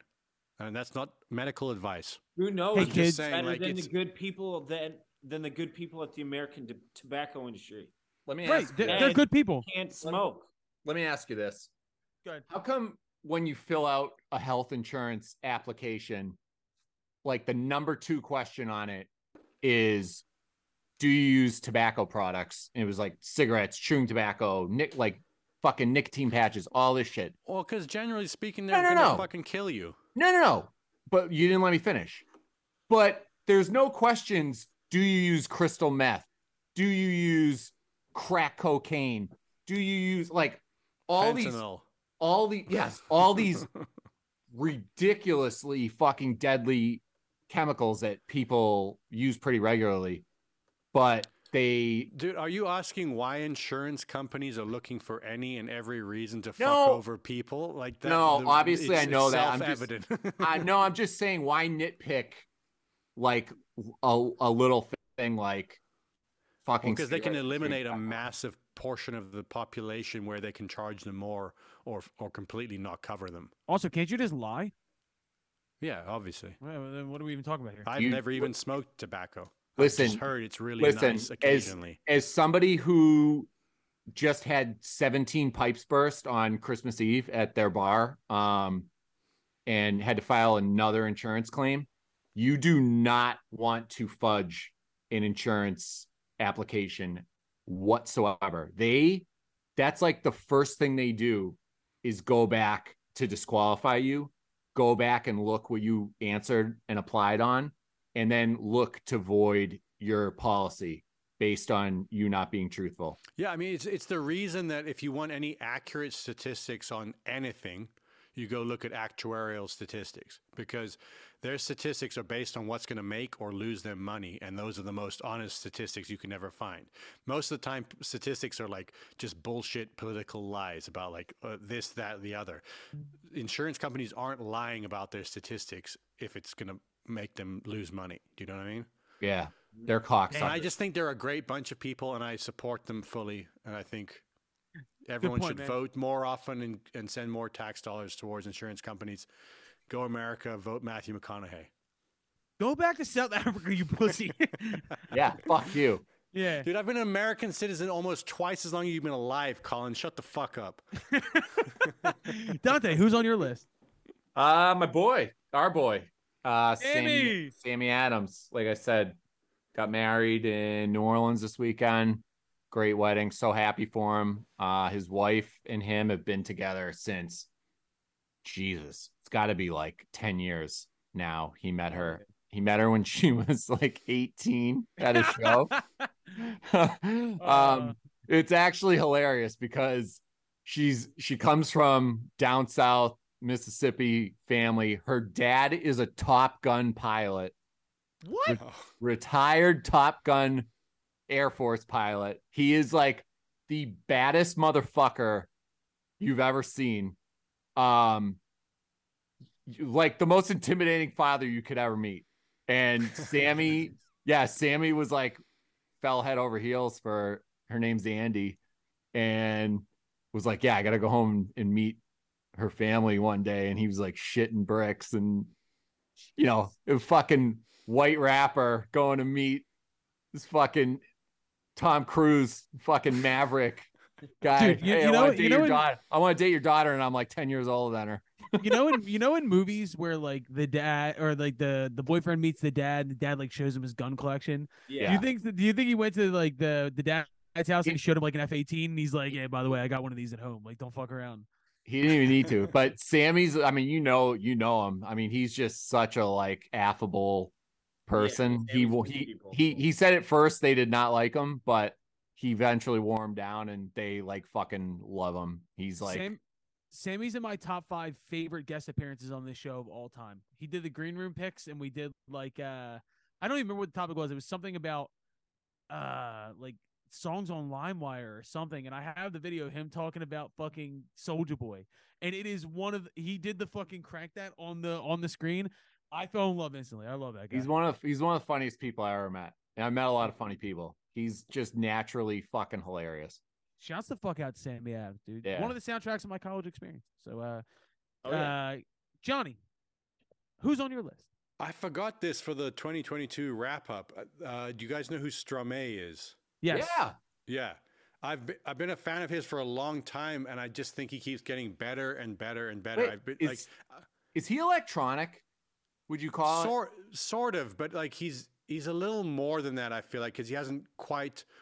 He's not stuck in just using electronic instruments, but um, he's a Belgian Rwandan singer, and oh, yeah. he had an album that came out. I don't know when it was. It's like he's a young dude, but he cracked Europe. He sold like a million albums, bro, as a uh, French-speaking artist from Belgium, and that's fucking giant. I think he's about to like crack America wide open. His uh, Tiny Desk concert's been going bonkers on TikTok. He's he's fucking incredible. I think he's really interesting, and he's bringing again like I always talk about this like this African influence of like African music into Western, like merging it all together, and it's just cool as shit. So dude, Johnny, it's coming.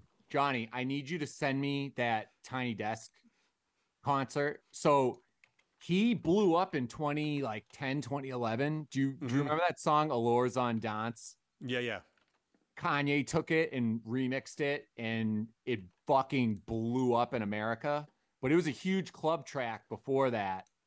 Um, it's still like, I still hear it occasionally in the clubs. It's just such a classical, like, yeah. Do you know what it is? He's like the Fr the French, and I keep saying the French, he's Belgian, but like, you know, like that, that region, let's say, have a particular harmonic vocabulary that can be easily parodied. Like it sounds like accordion, you know, like French music, and he's found a new take on it, and his rhythms are very like West African inspired. I know he's from Rwanda, but like there's certain uh like Malian or uh Senegal type rhythms I'm hearing in there.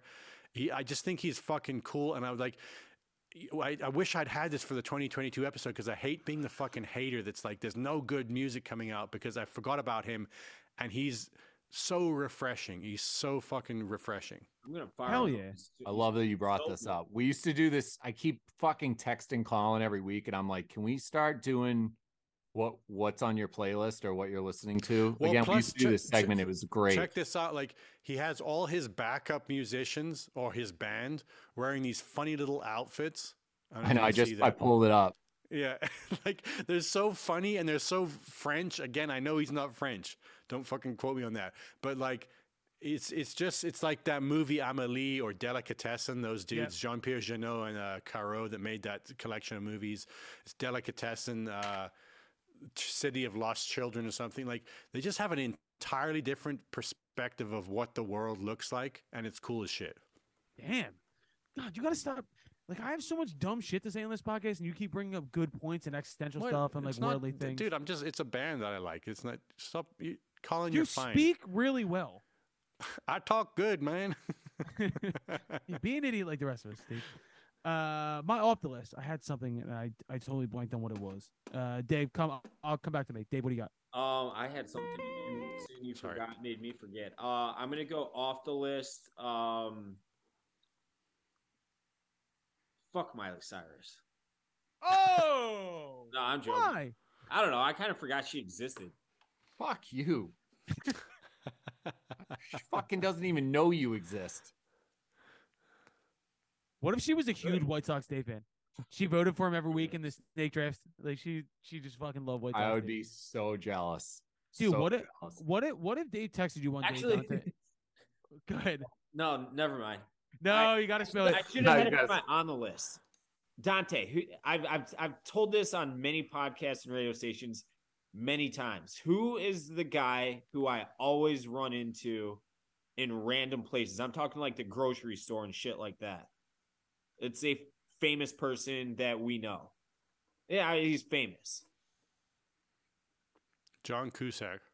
Oh, fuck him, though. Uh, it's Frank Kaminsky. Yes, yes, oh, you yeah, do. Yeah. Yes, you do. I, on Christmas Eve, I'm eating at Fogo de Chao with my sister and her husband and my niece and my dad. Frank Kaminsky's sitting right next to me with his family. He walked up. He's like, this is fucking weird at this point. Dude. He's like seven one. He's huge. Dude, you saw him again? It happens so much. It's the weirdest thing. And we are from the like same area, five minutes from each other. And we we obviously have similar friend groups and shit. Were you like, stop fucking following me? It's like weird at this point. It's super weird. It's freaking me out. That's crazy. So getting, that's off my list. Is what's he doing nowadays? Is he playing like in Europe or some shit? No, no he's, he's still in the N B A. Yeah, he's on the Atlanta Hawks. Really? Yeah, he was on the Suns last year. Good for him. Yeah, he almost won the ship last year. Yeah, he's a good role, he's a good role player. He's big enough. Uh, Phoenix Suns, nineteen ninety-three, dude. That's that's the only sports thing I actually know about. Like Charles Barkley, baby. Barkley, oh, yeah. Marley, Ainge, yep. fucking yep. Kevin Johnson. Damn, look at you, dude. We were so fucking obsessed. Like my mom's family's from Phoenix. We were living in South Africa. We got like one basketball game a week, and it was on some obscure channel. We had to get a friend who got signal for it to rec record the channel. Like we were fucking obsessed with basketball, and that's what we got. We got that and uh, Inside Edition with Ahmad Rashad and whatever. Hell yeah! What was her name? Inside Willow, stuff. Willow Bay. Oh, Inside Stuff. Sorry, yeah. Yo, Willow Bay. Babe. Was a bae. Babe. Yeah. So underrated. Yeah. Okay, off my list this week, uh, Kenny Carkeet, obviously. Yep, that's yeah. what I was going with, too. Easy. Uh, champagne. You could, you know what you do instead? We got uh, Martinelli's for my daughter. You know that, like, sparkling? Yeah. Just put vodka or some other shit in that. It's, it's basically kind of better than most of the champagne you can actually afford to drink. Uh, champagne's fucking disgusting. I, I, I'm, I will die on yeah. that hill. I don't, I don't enjoy champagne. It's not, I don't, I've had nice champagne. I don't think it's anything special. It's the nose of it. I like, I yeah, I like I, it, but I, like the fuss that's made about it. So I've never understood much. it. I, I, I get, I get automatic fucking headaches and hangovers yeah. from it. Yeah. I can't. Yeah, if you want to get, I, I can't tell expensive. Nope.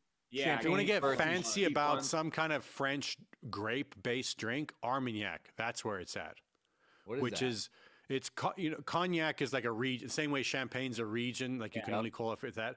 Armagnac's just another region in France that's not quite as like uh, fucking fashionable as cognac. So you can get way better Armagnac for cheaper.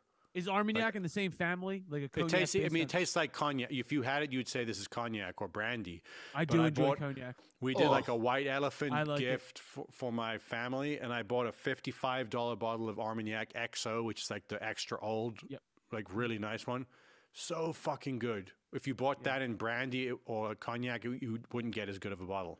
So. Oh, that that's why off the list is amateur drinkers, because holidays bring out the amateurs, the people who don't go to bars, don't know how to behave themselves, and they treat the fucking bar staff like shit, and I hate Dude, them. If you're not drinking three to four nights alone by yourself in a closet, you don't fucking got. Is that what you're saying? no, no, no, no, no.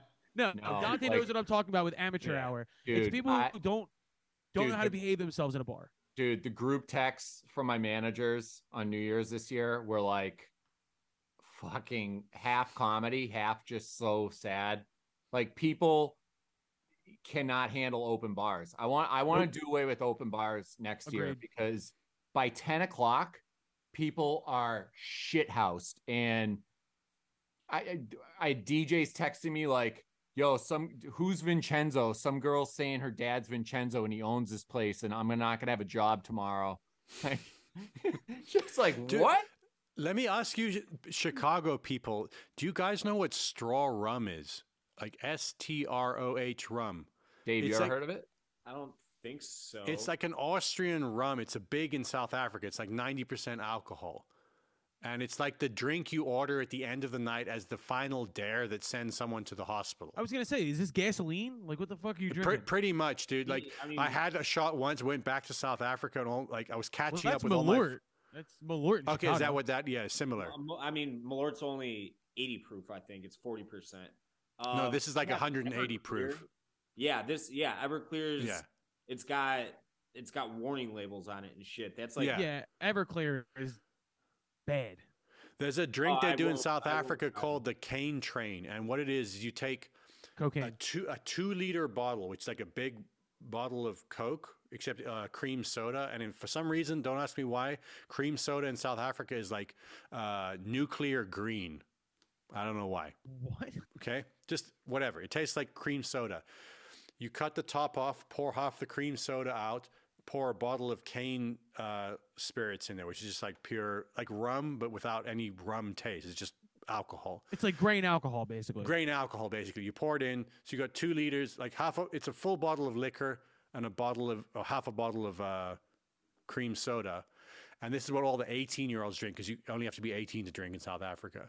And you drink this shit, you cannot taste alcohol. It just tastes like soda, sugar.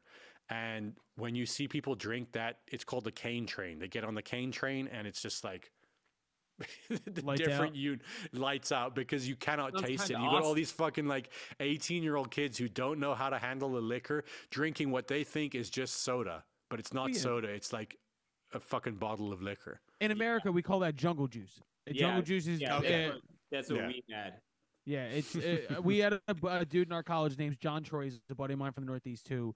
Uh, used to make jungle juice with Everclear and not tell anybody. Uh, so the only night that I actually in my life remember like losing consciousness, like completely blacking out, like walking down the street and then waking up the next morning.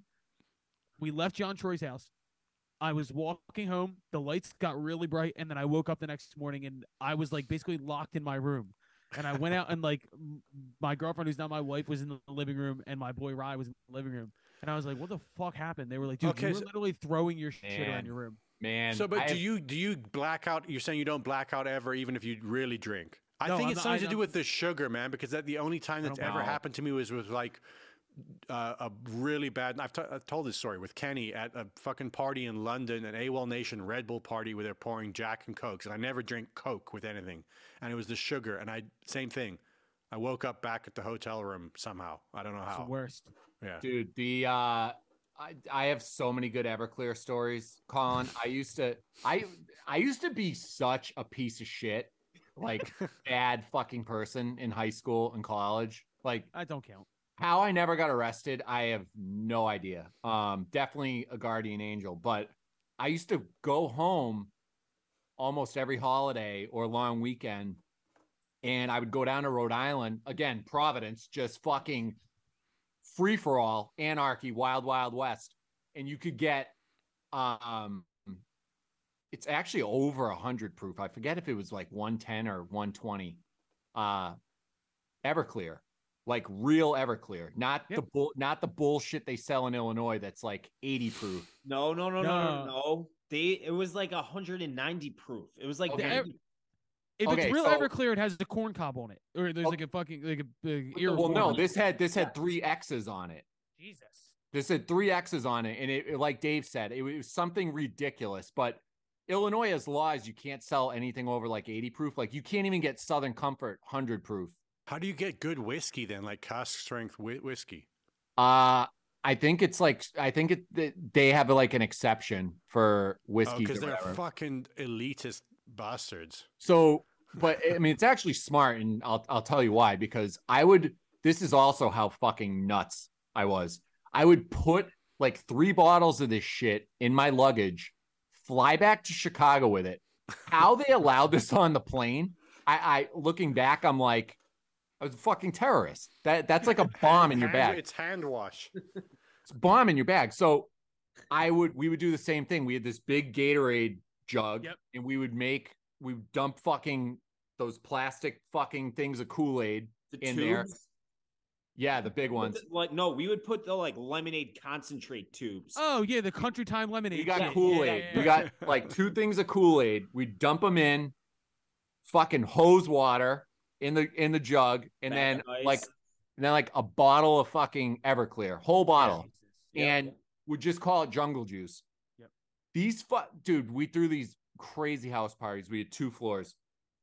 People were like falling down our basement stairs, losing teeth, passing out all over the place, like being carried out, guys, girls, you name it. And you know, they'd be like, what is in this jungle juice? It's unbelievable. This is the best. We're getting fucked up off like one drink. Just horrible, horrible, horrible. Dude, I think shit. Alcohol should be illegal.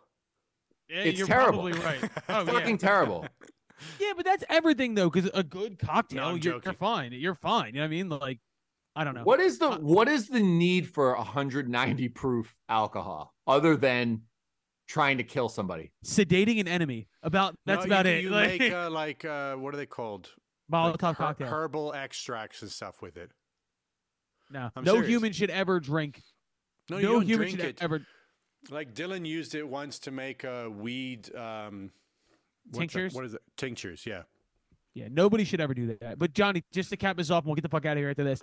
The reason I say like amateur hour nights, like holiday nights for bartenders, the only night that I've ever this, this was the most ratchet shit ever. It was New Year's Eve one year, uh, it was like three years ago, and I'm bartending. I'm bartending one of the sidebars, and at the same moment, I watched a girl throw up into her own glass, like literally sit there and throw up and vomit oh. into a clear glass.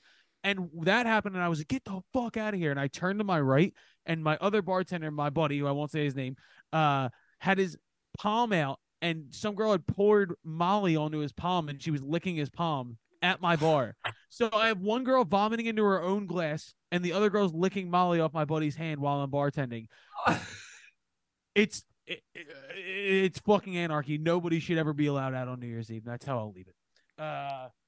Yeah, yeah, I think what we're arriving at here, we're wondering about all these existential questions. We're a bunch of fucking animals. Absolutely. Uh, and we're worried about like reincarnation. If there is reincarnation, it's not happening to us. Uh, nope. Because we're, we're fucking animals. Well, ladies and gentlemen, that's this week's episode. Thank you very much to Pauly D. We did not cover a lot of music on this episode, and that's okay. We got existential. We talked about throwing up in glasses. Um... Next week, Andrew McMahon from Andrew McMahon in the Wilderness and Jack's Mannequin. Uh, a bunch of big interviews coming up. Uh, boys, anything else for me? Oh, fuck Kenny, number one. Uh, anybody else, anything else? Yeah. Do you guys notice that our – this was an awesome episode, by the way. Fucking great episode. Do you guys notice our best episodes are when Kenny's not here and we talk about everything except music? uh, it's really it's really weird. A little bit. Kalamazoo. Super famous, super famous, super famous. A hundred and eighty thousand dollar house. The Chateau Marmont. Alex Turner was there. Uh, Samantha Ronson, Lindsay Lohan, Dave Grohl, Adam Levine. Yeah, Duffy's a good friend of mine. Yeah, we had. That's all we need to hear from Kenny. Thank you, Kenny Karkin. I appreciate that. Uh, yo, remember wow. when? Remember when Adam, Adam Levine got caught being crazy horny? Do you remember when he got caught being crazy horny in the D Ms? I, yeah, I he got. That, and I have been stalking that girl for years on the internet. Great clip. I've Great clip. That. Clip I've that. thought about clip that, that I G model longer than he's been a, in fucking Maroon five. He said, oh, wow. Oh, fuck. Your body. Wow. What a fucking weenie, there's dude. No, listen, there's no level of cringe Adam Levine could do that's worse than his music. That's all I'll say. And that's how we leave it, ladies and gentlemen. That is vicious. That is a vicious, vicious statement. No, no, dude, that, there, it's too much. Like, Maroon five is too much. That's it's, I, it's not I love acceptable. Maroon five. You can suck my balls. I love Maroon five. Songs you know what's crazy? Are they coming on the podcast hey, or something? Did I just put no, my foot but, in my mouth? But I you know what's crazy? If you listen to their first few hits, so good. They're not terrible. No. no they're, they're my brother saw them in a little club in Phoenix in like two thousand. Their whatever recent, the fuck it was. They were dude, good band. Their recent shit is so fucking bad. And you yeah, can tell there's almost like a, a line mark, of demarcation. There's a mark of demarcation of where they sold out and just started like, yeah, yeah. we'll just we'll we'll fucking sing anything. I can do it for you right now. It's I'm at a payphone trying to call home. Kill yourself. But their Get first the few songs, when you hear them, you're like, man, they were they weren't fucking terrible. Their like, first man. two albums were really good. Songs, songs about Jane about, is fucking great. That's such a fucking good album. Yeah, that's I got into a huge. I got into a huge. You know, you know who's the biggest Maroon five fan ever? Dave knows. Danny. Danny. No, Danny Conrad from. Oh yeah, Chicago. Danny and guy. I talk about this all the time. No, Danny got it. in. Danny got the most emo. He's like, he is like very stable personality. The most emotional I've ever seen him is when I told him how fucking bad Adam Levine and Maroon five are. He got so pissed, and he was like, dude, do you even know what you're talking about? Do you even fucking like remember their first few albums? He starts rattling them off, and I was like, oh shit, I fucking forgot about those. And I was like, dude, there, but I was already, a, my feet were already planted. I was dug in. I had to, I had to stand strong. Must Get Out, Tangled, fucking that whole first record is really good. I, I'll so actually good. die on that hill. Uh, but yeah, I they're, do. They're dog shit now though. What, Horrible. What, I Horrible. always say this, but my my dad, for all of his faults, is an amazing. Uh, uh, he's a great one-liner guy, and I'll never forget this. When that second album came out, and Makes Me Wonder was the first hit. I just remember being in the car with my dad, and that came on, and my dad goes, first record's not bad, but who the fuck told these guys they could do this dog shit? And I was like, all right, I guess I don't like this. Uh, all right, yeah, let's get the fuck out of here. We're droning on. Uh, thank you, Pauly D. Guys. See you guys for Andrew McMahon next week. See y'all. Suck my dick, Kenny.